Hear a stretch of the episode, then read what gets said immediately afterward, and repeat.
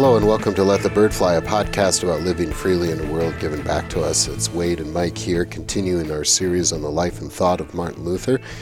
And we have gotten to the end of his life. We will have more episodes. We have uh, maybe four or five more episodes that we would like to do before we close out um, this Winging It series. We'd like to talk about his family and what happens to Katie. I think will be an interesting one. We still have to do um, some stuff on Luther, on Islam, and uh, Judaism. Probably do some post Luther characters, post Luther theological controversies, post Luther. I'm a little torn on that because that could kind of be its own series down the road too. We could. Yeah. So maybe maybe we'll combine those. We'll see. We'll see how we go. We we promise nothing. We promise nothing. Um, in fact, today I was. Uh, in, I believe it's the uh, the great philosophers, the gin blossoms, who said that it, if you don't expect too much from me, you might not be let down. Yeah, I was thinking uh, we are intro to theology today. We're doing the second and third commandment and uh, talking about what is swearing, cursing, and, and that stuff. And, and you got to get off the four letter words. This is something different that uh, we just had that in 110 too. the they always get excited about that. Yeah, and we had a really good discussion, and uh, I just said, you know, an oath is is making a promise. I'm like, don't make promises to God. Like on very rare occasions will you take an oath. Why are you making promises to God? This makes no sense. So, we make no promises. But today we will get uh, Not only to God, but to our Let the Bird Fly listeners. That's right. Um, it just seems like a uh, something that's going to backfire for us. So, But I um, would say we at least have two, three up. we have to do the Jews and Turks. I think we have to do the end of life, Katie and family. Did we ever do a Katie episode? Mm-hmm. yeah, we did a Katie Okay, episode. so end of life. So we got at least two. Yeah, and I I think it would be nice to have a good wrap up of you Mm-hmm. know. So definitely we'll have a few more, but today what we're going to do is talk about uh, Luther's the actual death, but also probably talk about his health a little bit, and some interesting kind of things there. There's whole, there's kind of like even a whole like cut subset of Lutheran. I wouldn't say a subset of Lutheran um, um, studies, but there's a lot of information about there, speculation about uh, what he suffered, right? What what is the modern, what would be the modern medical terms um, for what he, he went through? So that's what have we're going to go have through you, out of curiosity, Michael, and when you've taught the Luther class, I've had a couple nursing students who did pretty good papers on that. Have you had any? Uh, I have not, but I always suggested. I say, you know, well, I've I've moved now to the paper is doing a biography on somebody else. They have to read another biography. Um, but in the past, I suggested like this would be a good this would be a good thing. Um, most of them just go for Melanchthon or Katie. Oh, really? Yeah. So anyway, so we're going to talk about his health and then uh, the circumstances of his death. It's actually a pretty interesting story. So uh, let's start with his health. Um, there is speculation, of course, on all things Luther, right? So we we have we have made sure to point out that many times historians, um, when they're talking about a historical figure, end up talking about themselves, right? So uh, Luther had a bad relationship with his father, therefore um, he hated the Pope, the Papa, the, the father, and, and that kind of stuff. And we, while we don't ignore that, we we we tamper that down a little bit. Um, but it's a little bit different when it comes to his medical stuff because a we have a lot of information about it because he's not he is scatological in nature in his writing. Um, he has a lot of writings and a lot of personal writings. He's he's an open book. He right? writes to, to Katie and to friends often, and and be- understandably, I mean, I if Mike or I are ill, we ask each other how we're doing. We don't put it all on paper, but uh, so it comes up. so we have a lot of information. He's not shy about that information, and he's scatological. What we mean by that is uh, poop talk. Yep. And so he's not afraid to say, it's kind of like when you go visit somebody as a pastor, somebody that's like, you know, uh, a shut in, they're like 80 years old, and they got all sorts of ailments, and they're not getting out. That's the only thing on their mind. And so when you come, you're like, they're like, hey, take a look at my toe. And you're like, oh, that's gross. Right? Not afraid to do that. I haven't had a bowel movement in four days. Right. I'm like, thank you, Gertrude. That was nice to know. Um, there's plenty of things where I have uh, people have taken off their their feet or their not their whole pants, but rolled up their pants and be like, hey, take a look at this hole in my leg. I'm like, oh, you should get that looked at. That's one of the things um, Luther had, by the way, was a, a wound on his leg. One of one of one of his doctors thought maybe he had forgot to, to tend to it on the trip. Yeah. And if you and if you're old enough, you know what we're talking about here. That wound care is a very uh, important thing when you get old and you're not moving around. You don't have the same circulation as you do when you're younger. Uh, that's a big deal. So some of the things that he dealt with, um, and, and we can speculate. Back to my original point, uh, we can tend to speculate about oh, his time in the monastery did damage to his body, and I think there's some truth to that. We don't want to overplay it as well either. So. Uh, Meniere's disease, it seems like the the ringing in the ear, I believe that is there. Maybe uh, tinnitus or vertigo. Certainly, he had hemorrhoids. He makes that very clear. He certainly stones. kidney stones for sure. I think there was an ulcer in there as well. Um, if you, if you just Google Martin Luther's health, you can get all sorts of articles. And I, I Heart was issues. heart issues. Probably something that he did have a heart attack early on. I can't remember what year, and that his heart exploded. That was the cause of death, or at least that's what uh, some people say.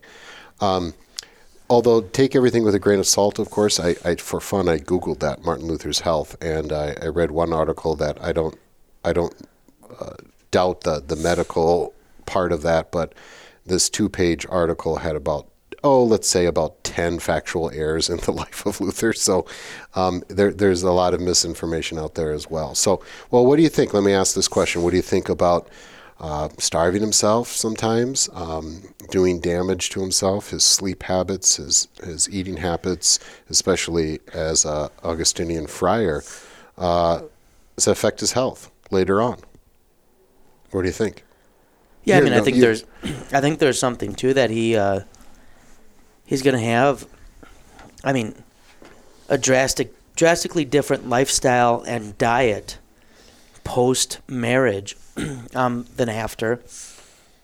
Uh, extremes, right? I Right, mean, I mean- going to eat very well afterwards. And I think that's so probably some gout or something like that that would play in as well. uh, you know, there's going to be certain kidney stones that are going to come from a very rich diet, Yeah. um, and and and that has theological uh, causes, right? Uh, going from um, the monastery and thinking I have to uh, do something for God by by not enjoying the physical things, and then when he has his theology of the body, the theology of the physical. Um, he says, "This is good stuff. Let's enjoy it." And maybe, maybe, probably overate and overdrank on a occasion. And I hear that's bad for your health as well.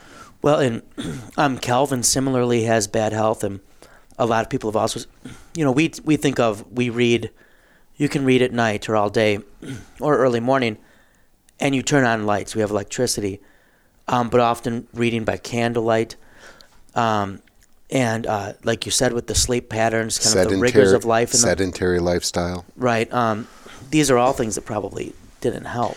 Uh, he did We, have I mean, we've learned from that. Mike and I are both tip top very yeah as as pastors and as theologians as academics um, we recognize the need to take our health very seriously and so i think we try to supplement uh, some of our sedentary uh, you know the nature of our work um, with vigorous cardio Yeah, I'm very careful diet Right now, I'm training for a marathon, and you're training for a decathlon. If I remember correctly, right? yeah I, i'm thinking um, maybe even doing a, a century on the bike Yeah, yeah. The, the electrical bike Yeah, very good. Um, no, and we've talked about this off air quite a bit about uh, you know self care and stuff like that. And there's a, there's a balance there where that doesn't become your god, right? And there, as you look at the great people in history, they ran hot, and um, they worked hard. They often played hard. They enjoyed life, and nietzsche says they had tropical personalities And um, there's something about that life needs to be lived to the fullest. There's no other way. And so there is that balance between, uh, maybe if I get a text that uh, fits that, this is a bad way to do textual study, but if I get text in chapel one day about that, during chapel uh, yeah, like if I get a text signed to me for a chapel sermon, oh oh i see um, I don't know, that's a bad way to do it. I thought you meant text message. yeah, no, like if I get, I should let the text tell me what to do instead of the other way around. But I'm itching to something say say something like that, like, you know, life life is supposed to be lived 100 miles per hour in some cases, and it's okay if maybe you die a little bit early after living hard.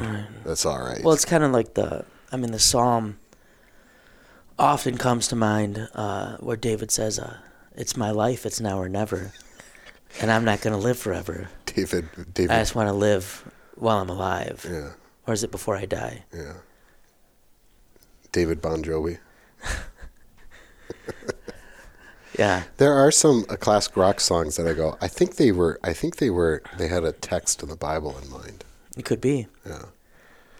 Like uh, there's a Peter Gabriel song that I'm like. There's a lot of allusions, whether he meant it or not, to John's gospel. Anyway, That could be an episode. a f- far afield we have gone. So um, one thing that uh, I think cataract, like he he lost sight in one eye, and Hendrick makes makes a big deal about. Uh, you brought it up because of just you, you know straining the eyes, um, um, although that may probably is not related. But um, Hendrix makes a big deal about how his eyes were always considered striking by not only like a falcon's eyes. not only his um, uh, people on his side, but his adversaries, right? And they would conclude that this was, you know, had fantastic ideas in his head that were, were, were bad. Eyes really matter, right? In the ancient world, eyes was a window into the soul. And um, I can't think, I uh, can't help but think of uh, Rasputin. You ever seen a picture of Rasputin? Creepy. Yeah. His eyes, ooh, creepy, right? So Luther. It's funny in history, like sometimes you'll hear about people who are apparently like were very good looking and charismatic, and then I don't know if it's just standards change, but uh, like I don't see a Rasputin and go, that dude was a player. That's that's a good looking guy, but he was. It's even like you hear accounts of like contemporaries with Hitler like that that women really dug him, and to me he's one of the goofier looking guys. so the eyes matter. Do you think my looks will hold up over time? Absolutely. Um, the, the eyes matter, and Luther having these eyes, part of the personality, and then, then when he loses that, that's just one more thing of him becoming old and fading away a little bit. Although he certainly didn't fade away when it came to his writing and his uh, his passion. Although we discussed later, he, he's getting a little cranky, and Hendrix and others, I don't think they, I think they go a little bit too far, almost trying to make an excuse for him. Like, well, he didn't really mean those things he said about the Pope and the Turk at the end. Well, I think he kind of did. I think he was just old enough that he, if you can believe this or not, um, had a looser tongue that he did when he was younger. I had a professor in grad school who sometimes, when he was recommending a book or introducing a book, he'd say, uh, "This is the the kind of book you you get to write in retirement." And by that, he meant like someone just they were safe now and they could say what they wanted to say, and that was for history books. Yeah. Um, outside of academia, just like this is also part of the thing. We have so many records of Luther's conversations, or he's right. It's it's not like he's, you know, uh, he just said a lot and wrote a lot. So there's gonna be things that pop up, but like there is something too. We get to the end of life and we just we feel more free. unencumbered. Yeah, a, a post tenured book and a post retirement book are uh, different than the pre tenured book Right. of a professor for sure. Um, not not just necessarily a bad way, but you are proving your chops, kind of thing, or whatever, and and you have some freedom then to say maybe what you want, and sometimes that's good, and sometimes it's bad. There are some authors where at the end of your life you're like. I don't think you put as much thought into this as you did previously. And then sometimes it can be unencumbered and you're like, that's genius. I wish you would have said it 30 years earlier, but they probably couldn't or they weren't weren't as confident for sure. Um, so let's talk about death for a second. Second, um, I don't like it. um, I'm anti-death, um, but the way Luther thought about death and the ancients thought about death, I think, is necessary before we tell the story of Luther's death. For one, um, for for Luther, the the I just came across a quote in a different book about Luther saying that uh, the physical death is a childish death. It's it's not the real main death. The main death would be of the of the sinful nature, right? And so we can rightfully say to those who are um, uh, need comfort in the face of uh, somebody's death that is close to them to say that this baptized believer already died once. This this this second death. Um, or, or this physical death is, is old hat. You know, I used to tell my members that they they could say to death, "You can't kill me. That's right. I'm already dead." I'm I think that'd be a dead. great Arnold Schwarzenegger line if it isn't already. Yeah, like if if Arnold would would preach a funeral sermon. Yeah. that's what he his opening line. Um, we've talked about funerals, right? That that preaching there should have the confidence of 1 Corinthians that you can't have me death. Uh, for Luther, he was talking that that last quote I was was speaking about uh, in, in the sense of suffering, right? That that's the real death you should be concentrating on, not the physical death. And I think maybe there are times in our modern period that we are so wrapped up in keeping ourselves alive and we're so worried about the threat of that death, that physical death that we we maybe misunderstand how God is killing us and resurrecting us right now in our baptismal life, right? Mm-hmm. Um, and I think that would be Luther's point, and I think it's extremely helpful. The other thing about the the uh, ancient concept of death is, do you have a good death or a bad death? And I think there's two ways to think about that. One is, um, first of all, just the, the physical pain, right? You're, you, this is a pre morphine world. And so just imagine uh, grandma who's not in hospice care because there isn't hospice care, and you're in maybe. Don't imagine your grandma. Imagine someone else's. That's somebody else. Too depressing. No, someone else's. Somebody grandma. else's grandmother, in perhaps the same bedroom. Certainly, mm-hmm. uh, with a lack of privacy that we enjoy today, um, you can hear grandma moan, right, for days, weeks, months on end, uh, writhing in pain, and they cannot stop the pain, right? And so, a, a, if I pray for a good death in the ancient world, that sounds so weird to our, our ears.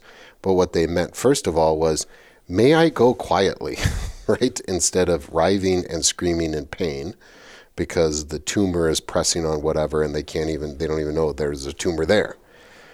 The second one is that a good death or a bad death, a good death was kind of a sign that you were you were okay with God, and a bad death would be uh, symbolic maybe of that you weren't good with God, right? So the death of Luther actually takes on some importance for post Luther commentary on his life, and I mean immediately commentary after that. Um, there was nothing more that the, the, his opponents would like to hear than he you know, had a bad death, and they could say, "See," right. right? So the fact that there was many witnesses to his death was significant, and something that would be odd to us, right? That that people would be there. That, this still happens today. Not just um, that people are there because they love you, and they're at your bedside. Although the people there that sure. did love him, but they're especially there precisely to be witnesses and even in Jonas's case, case with the expectation of writing an account. Yeah. So there is there's reporters on hand. They knew how important this death was, and there are going to be questions asked. Right? Um, are you you know do you do you trust fully in Christ? Right? Yes. Yes. Right. Um, apparently, he had a piece of paper that said, "We are all beggars." Right. That's kind of part of the story at the end there. This is true. So. Um, what do you got about his? Maybe we can we set the historical scene for his death? Why is he? By the way, where does he die? Um, Not in Wittenberg. He dies where he was, where he was baptized, yeah. um, which he uh, he says. Um, and that's one of his lo- last words is, "I, I think I will stay here at Eisleben, where I was born and baptized." And he said it humorously, right, mm-hmm. joking with Jonas. Yeah, it's not lost on him that he's he's about to die. Uh, uh, why, why is he why is he there? yeah, it uh, his, his life kind of circles around. Luther comes from this uh, family background where his peasant father is making a move into the middle class, and he did so through mining. He had been a miner. He was able to buy some mines. They're doing smelting, and this is in Mansfeld, um, and uh, Mansfeld became a boom town. Right, there was money to be made, but as happens with a boom town, sometimes it goes bust. Sometimes the economy changes, and the um, the dukes of that era, or the counts, excuse me, want to change how the mines are run. In in essence, they want to take them over, which um, Luther sees as just a a, a terrible um, a terrible thing to do. Um, obviously, this would have been. Uh, completely ignoring the rights of the smelters and the miners and people now his father's dead but people like his father who had invested so much into this the counts actually in the end do take it over and then they're all closed down and bankrupt by the 1560s so luther was right um, Roper notes Luther says the devil was behind this plan because he wanted to see the whole country reduced to poverty. Um, and so he's going to make his trip back to meet with these counts to talk about, uh, among other things, this issue with the mines. And uh, uh, Roper notes um, so we've mentioned Roper before, Lyndal Roper's Martin Luther, Renegade and Prophet. We split up biographies when we do these, and this was one I looked at for this one. She notes uh, Luther took all three of his sons with him. So he took Hans, he took Martin, and he took uh, Paul, and that's in the order of their age. So maybe Luther kind of knew he's at the end of life. And uh, Luther was not feeling well when he left, when he went there. And so he was going to be going, and he wouldn't have his normal doctors um, that were provided for him in Wittenberg. Or his wife. Yeah, his wife would be who would be tending to him, and he will have doctors there. Um, but it's hard when you've had someone who's been treating you, and then someone else who uh, doesn't have your medical history trying to treat you as well. So that's why he's going to be making his way to Mansfeld, and he's going to end up uh, back in Eisleben because of capitalism, Michael. Well, I was going to say, And well, actually, because they're trying to like control nationalize and take over. yeah. Right. So uh, we could we can speculate on if Luther was a Marxist or a capitalist on this account, but he's trying to uh, negotiate right. with these two groups, right? And Luther's the most famous, you know, son of that of that whatever. And so again, we've talked about this before that Luther is he might be the most famous son of a miner. Who else is a son? Of, I'm trying to think in history. I think maybe Jerry West. He's from West Virginia. I don't know if he was a son of. a He's not miner. more famous than Martin No, Luther. No, but I'm just thinking about famous people. Um, so he he would be dragged into these things um, uh, as a judge to, to often disputes that the line between um, theological disputes and um, you know economic disputes probably wasn't as clear cut as they would be today. Although you could certainly see powerful clergymen uh, even today uh, being a part of maybe uh, some sort of uh, negotiation, some sort of arbitration between two groups, right, to keep the peace. And I get the sense that Luther is annoyed by this, and part of the reason why he goes to this one is this because it's homeland. He's not traveling to Riga to do this, right? This is this is his his his ancestral home, and so he feels, I think, a little bit obligated that, and he gets really annoyed with them, right? He gets very frustrated with both sides, it seems. Um, and so an added stress there at the end of his at the end of his life. So he finally does pass. Uh, there are going to be witnesses there. He they may or may not sounds like maybe may not have made a, a, a funeral mask of his face that may have done been done later. I don't know where you are. on One that. ends up in Halle, yeah. Yeah. So I, I've, I've some people just assume that it was, um, uh, you know, plaster right on his face and his hands. On a side note, I, I mentioned I think in a previous episode or winging it that I you were who I have in my Yeah. funeral plans to preach my funeral, and I would like to um, amend them. I would not only like you to preach, I would like you to make my funeral mask. Okay. If we're gonna, I was thinking about that as I look at your face. I'm like, that may be difficult with the beard, Yeah, but he had hair. I mean, right? I don't know how that works. I'll, I'll have to look into it. How to how to. you can have Trisha a- shave me down after I'm dead if you need. Um, I'll have to think about. I mean, there has to be do- people over in the art building who know how to do this. Yes, I just don't know how you can do plaster on a beard. Yeah. Well, I will. But you are promising me. I will. Not do God, the but I will. I will do the best I can to carry out your wish. Thank you. Yeah. Now, um, whether I would then also like you to sometimes put on my funeral mask and pretend you're me. you know how sometimes you'll tease me, you'll be like, "Oh, I'm." I would like you like to maybe do that once in a while just to remember me. Okay, I will. Uh, if I'm still teaching, I'll do that. Okay. Yeah, which I assume I, I, I will because I'm going to retire at probably 70. And I probably won't live You're forever. probably going to die what? Yeah. Late 50s. Sure. Maybe maybe early 60s. Maybe maybe 40s, you never know. So um, anyway, uh, this funeral mask, a plaster mask, uh, which uh, is fairly fa- famous in the sense like people who are Lutheran and, and study this kind of stuff have seen seen this.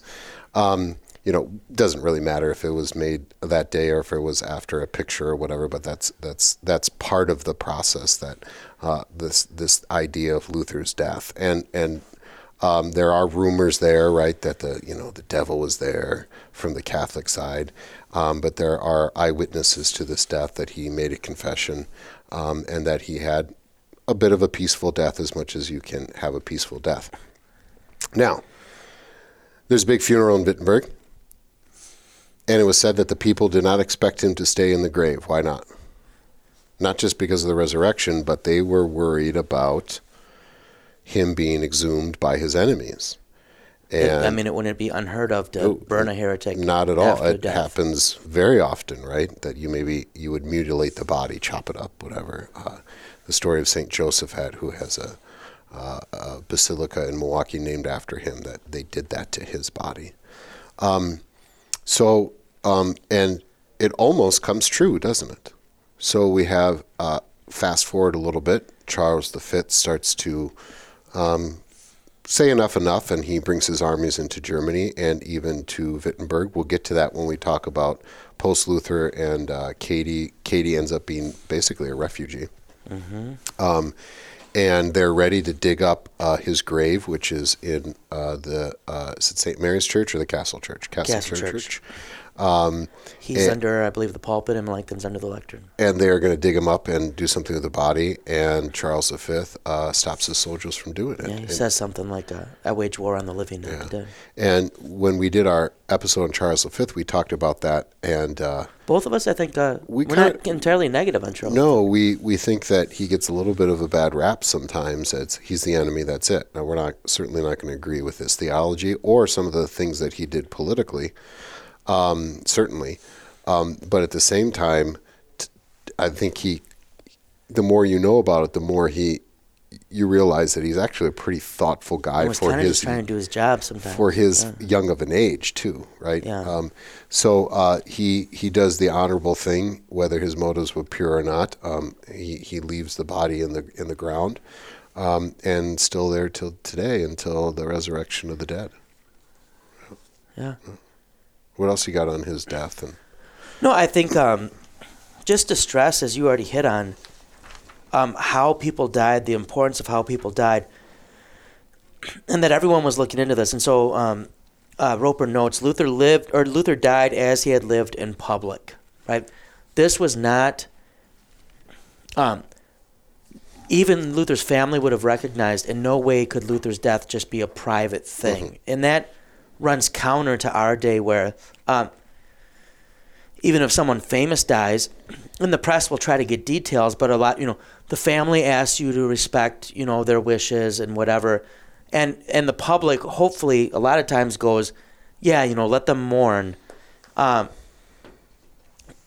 and this had to be difficult for Katie and the boys, mm. well, and the the kids in general, but the three boys that were there. Um, for the process of dying and the time right after when when um, the elector wants Luther back in Wittenberg, his body, the uh, this is a very public thing, and given the assumptions of the day, rightly so.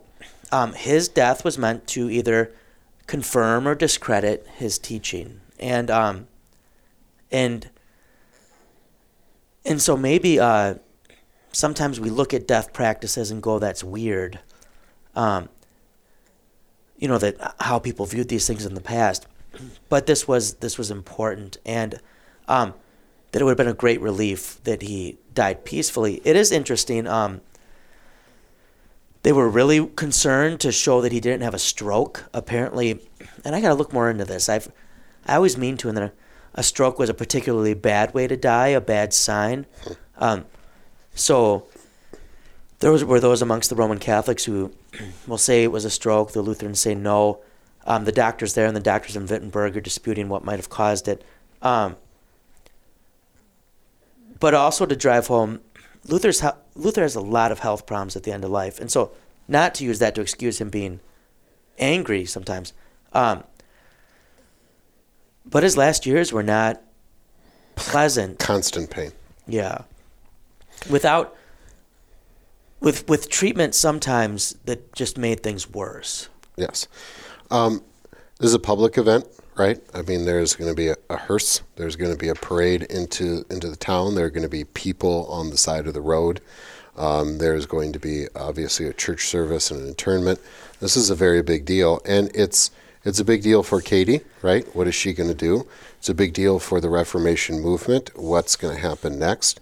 It's a big deal politically that someone has died. Will this be an occasion for uh, the enemies of the uh, Protestant states to say this is our opportunity uh, to make a movement either politically or militarily? So this is a big event, and uh, I know this is a shorter uh, episode, but I think it was a good one to to to hammer home some of those points, but also to say now we're going to transition into some more reflective things um, that happened after Luther, um, which is exactly what would have happened during that time, right? Yeah. Reflecting upon uh, this thing called the Reformation, and uh, and then questions of what's going to happen next. Can I can I just read one passage Absolutely. from Roper? Let's see if you can guess why I highlighted this one. Physicality so central to Luther's religiosity, mm-hmm. was reflected in the way Lutherans mourned. And I think this is a good point. The ceremonies focused on his body. The memorial pamphlet did not shrink from giving all the details of Luther's death, even down to his visits to the privy. Um, even in his death, um, Lutheran theology influenced the way that, that mourning went, and there was a recognition that the body is important and the body matters. Um, and I just found that to be, um, I mean, Roper is not writing from a Lutheran theological perspective, but that would stand out to her. Um, I think that ties in with our Christian funeral episode. Mm-hmm. That uh, you know, it's a reminder to us that we we need not act as if the body is just some indifferent thing when we ourselves encounter death or dying. Um, it makes sense that much was made of the body in this regard. Yeah, and uh, you pick that because that's my favorite word, physicality. You haven't used it in a long time. What's that? You haven't used it in a long time. Well, it is kind of a word that's maybe not the, it, you know, what does it actually mean? What do I mean when I say right. physicality? What I what I but I, I do think it's an important yeah, point. What I mean there is that there's a there's a modern split between the physical and the spiritual, and I think that affects the way we uh, look at uh, worship, the way we look at theology in a very profound way. And people wanted to look at him. Mm-hmm. You know, why do elites and, and, the common people alike? Why along this path are they pressing to see this dead mm-hmm. body? Right, this um, the body meant something, and maybe, well, we might go oh worrying about what their face was like when they died, whatever. Maybe that's a little overboard, but um, but maybe we go a little bit too overboard the other way too. Mm-hmm. I agree. I agree. Well, it's nice talking to you.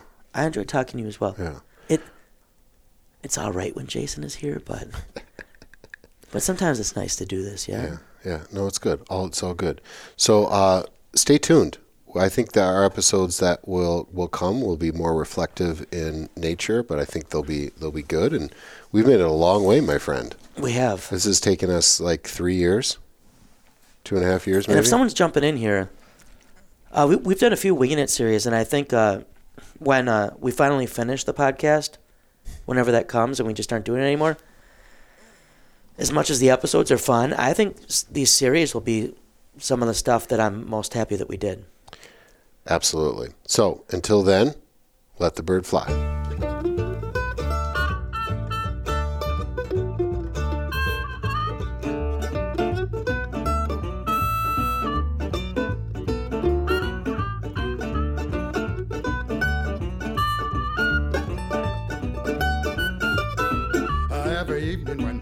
Goes down.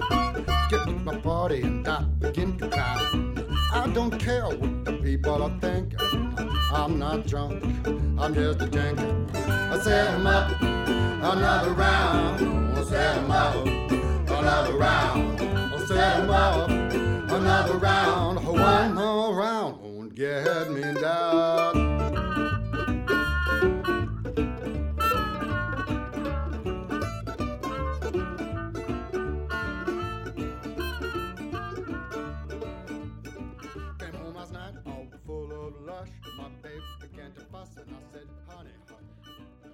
don't care.